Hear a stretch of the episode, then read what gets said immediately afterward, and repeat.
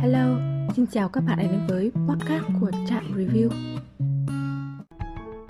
Nửa là đường mật, nửa là đau thương là bộ phim ngôn tình hiện đại truyền thể từ tiểu thuyết cùng tên của tác giả Kỳ Tử, được ra mắt cùng thời với Yêu em từ cái nhìn đầu tiên hay bên nhau trọn đời. Nhưng đến nay, bộ phim mới được chuyển thể và bắt đầu phát sóng vào tháng 10 năm 2020. Sở hữu dàn trai xinh gái đẹp là Văn Hy cùng Bạch Lộc. Bộ phim nhanh chóng trở thành cực phẩm. Tiếp theo sau bộ phim lấy danh nghĩa người nhà. Chuyện tình nửa chua nửa ngọt. Bộ phim kể về cặp đôi Thanh Mai Trúc Mã, Soái Viên và Giang Quân.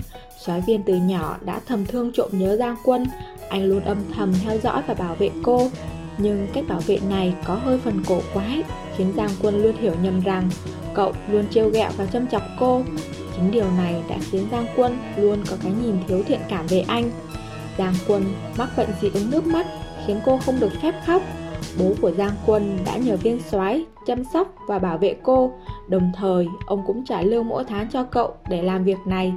Chính vì vậy mà Giang Quân đã không ưa viên soái vì nghĩ cậu là người tham tiền.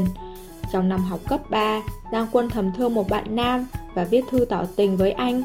Vì muốn đánh cắp bức thư đó mà viên soái vô tình lấy luôn bài diễn thuyết của Giang Quân, khiến cô không thể hoàn thành bài của mình và khóc ngất đi.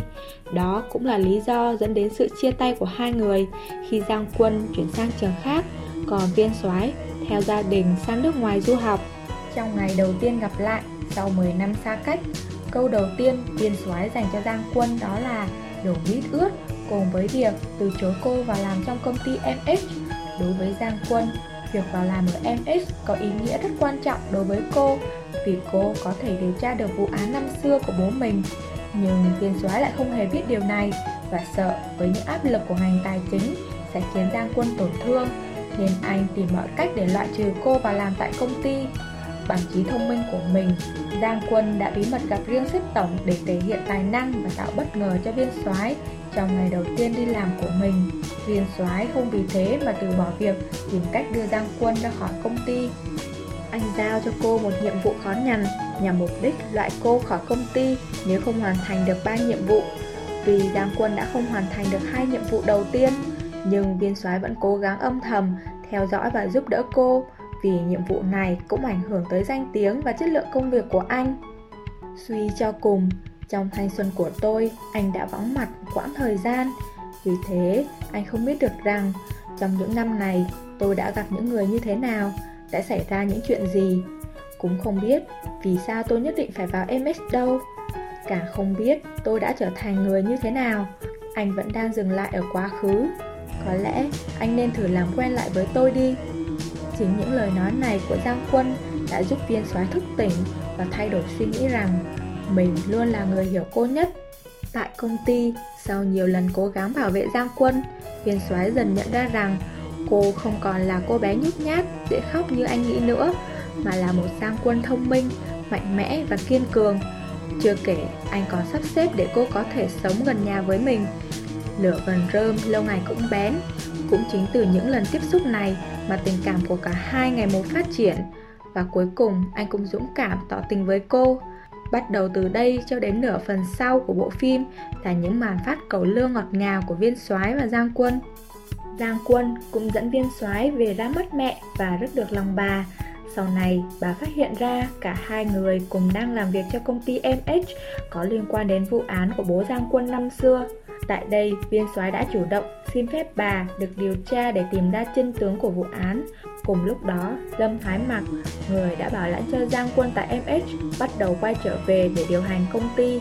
Trong quá trình điều tra, viên soái phát hiện ra Đỗ Lỗi, lão sư của Giang Quân trong ngành tài chính và cũng là người dành tình cảm đặc biệt với cô, cũng âm thầm theo dõi vụ việc này vì nó có liên quan đến chị gái của anh. Cuối cùng, cả viên soái và đỗ lỗi đã bắt tay nhau hợp tác để cùng lật tẩy Lâm Thái Mặc, người đứng đằng sau giật dây cho toàn bộ vụ việc này. Để tăng mức độ thành công, viên soái phải tạo ra một hoàn cảnh giả để lừa tất cả mọi người rằng chính anh là người đã nhận hối lộ của khách hàng dẫn đến việc bị đuổi khỏi công ty. Bên cạnh đó, anh buộc phải chia tay Giang Quân để tránh nạn một thời gian. Chính điều này đã làm cô hoàn toàn bị tổn thương, nhưng một phần trong cô vẫn tin tưởng vào anh vì vậy mà cô đã âm thầm tự mình điều tra ở công ty MH. Sau này, khi viên soái quay lại, anh đành phải sử dụng chiêu mà mọi cô gái cũng phải chấp nhận tha thứ cho bạn trai của mình, đó là bám, bám, bám. Về sau, Giang Quân thăng chức trở thành phó giám đốc bộ phận ngân hàng đầu tư MH, còn viên soái trở thành viên tổng của công ty đối thủ GE. Cuộc sống của hai người cứ tiếp diễn như sói với cừu, ban đêm chung chăn gối, nhưng ban ngày lại cạnh tranh nhau rất công bằng. Hình tượng ẩn dụ từ hai nhân vật chính Trong phim, viên soái mang hình tượng sói xám là chiến thần bất bại trong giới đầu tư, cùng chút ngang tàng và thâm độc nhưng lại vô cùng tốt bụng. Đặc biệt, anh còn sợ đau khi phẫu thuật. Còn Giang Quân, ngay từ những ngày đầu phỏng vấn, cô đã bị viên soái đánh giá rằng cô mang hình tượng cừu vì cô mong muốn mình trở thành mạc tử trong giới tài chính yêu thương con người, phản đối chiến tranh, coi trọng hiền tài, làm theo lẽ phải, hưng thiên hạ chi lợi. Tuy nhiên, hầu hết mọi người lại cho rằng ý nghĩ này quá yếu đuối, vì ngành đầu tư ngân hàng là sân chơi dành cho những người có tham vọng. Không chỉ có viên soái thấy được hình tượng này của cô, mà cô cũng ngầm thừa nhận mình là một chú cừu trắng. Thông qua hai chi tiết, cô thường vẽ hình cừu trong CV và các tập tài liệu của mình. Đồng thời, ở nhà cô cũng có một bộ sưu tập cừu bông, như Giang Quân trong tập 1 cũng từng nói, con cừu tức lên cũng biết cắn người. Giang Quân đã không còn là cô bé mít ướt nữa, rất kiên cường và không chịu khuất phục. Đôi lúc cô còn biết bắt nạt lại viên soái và không chịu thua anh. Trong app hẹn hò Westworld, viên soái tự đặt cho mình một cái tên tiếng Anh là Jesus, còn Giang Quân là Juno, tên gọi theo tiếng La Mã của nữ thần Hera. Điều đặc biệt là cả Jesus và Hera là một cặp vợ chồng bất hòa, nhưng trong app này họ lại có sự kết đôi hoàn hảo lên tới 100%. Chính từ những hình tượng đối lập này đã phần nào thể hiện được mối quan hệ ngược tâm nhưng không thể tách rời của hai nhân vật chính. Thay vì các nhân vật nam chính luôn quan tâm chiều chuộng bạn gái thì nhân vật tiên soái lại luôn châm chọc, đánh đá và có phần hơn thua. Bên cạnh những màn đấu khẩu hài hước của hai nhân vật chính còn là những phân cảnh cầu lương hoặc sủng tràn trề cảnh hôn nóng bỏng của cặp đôi như người ta thường hay nói yêu nhau lắm, cắn nhau đau. Cảm nhận của trạm review về bộ phim Tác giả xây dựng các tình tiết chặt chẽ, cách xử lý vấn đề hợp lý, diễn biến nhanh gọn, không ê chề, dài dòng. Trong cái môi trường phù phiếm, ham danh lợi, cả viên soái và giang quân đều không đánh mất bản thân, sẵn sàng hy sinh lợi ích của mình để giúp đỡ mọi người. Không nhỏ nhen, tư thù với kẻ thù. Đối với công việc là vậy, đối với tình yêu cũng thế.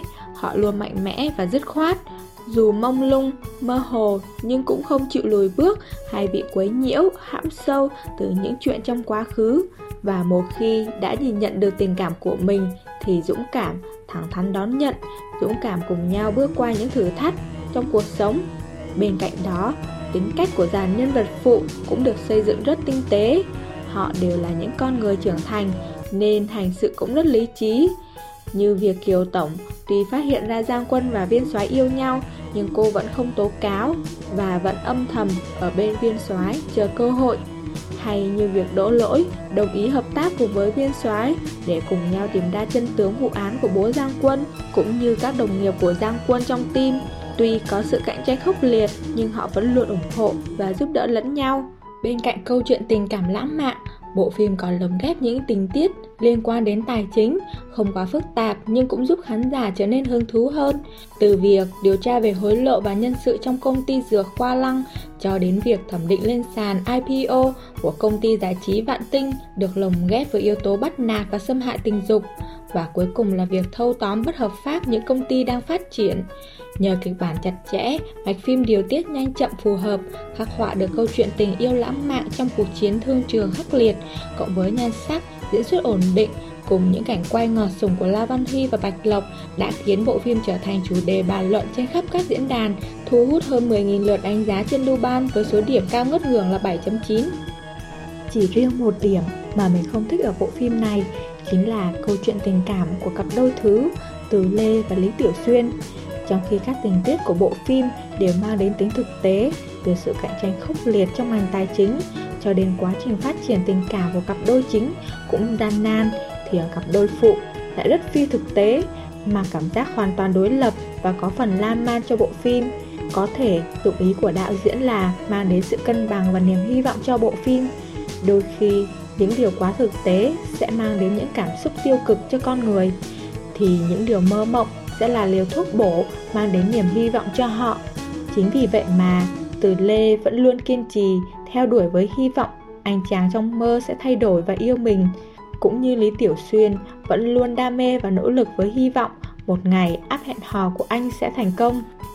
Cảm ơn các bạn đã lắng nghe phần đánh giá của bộ phim Nửa là đường mật, nửa là đau thương của trạm review. Các bạn hãy để lại những ý kiến của mình dưới phần bình luận cho chúng mình cùng biết với nhé. Xin chào và hẹn gặp lại. Bye bye!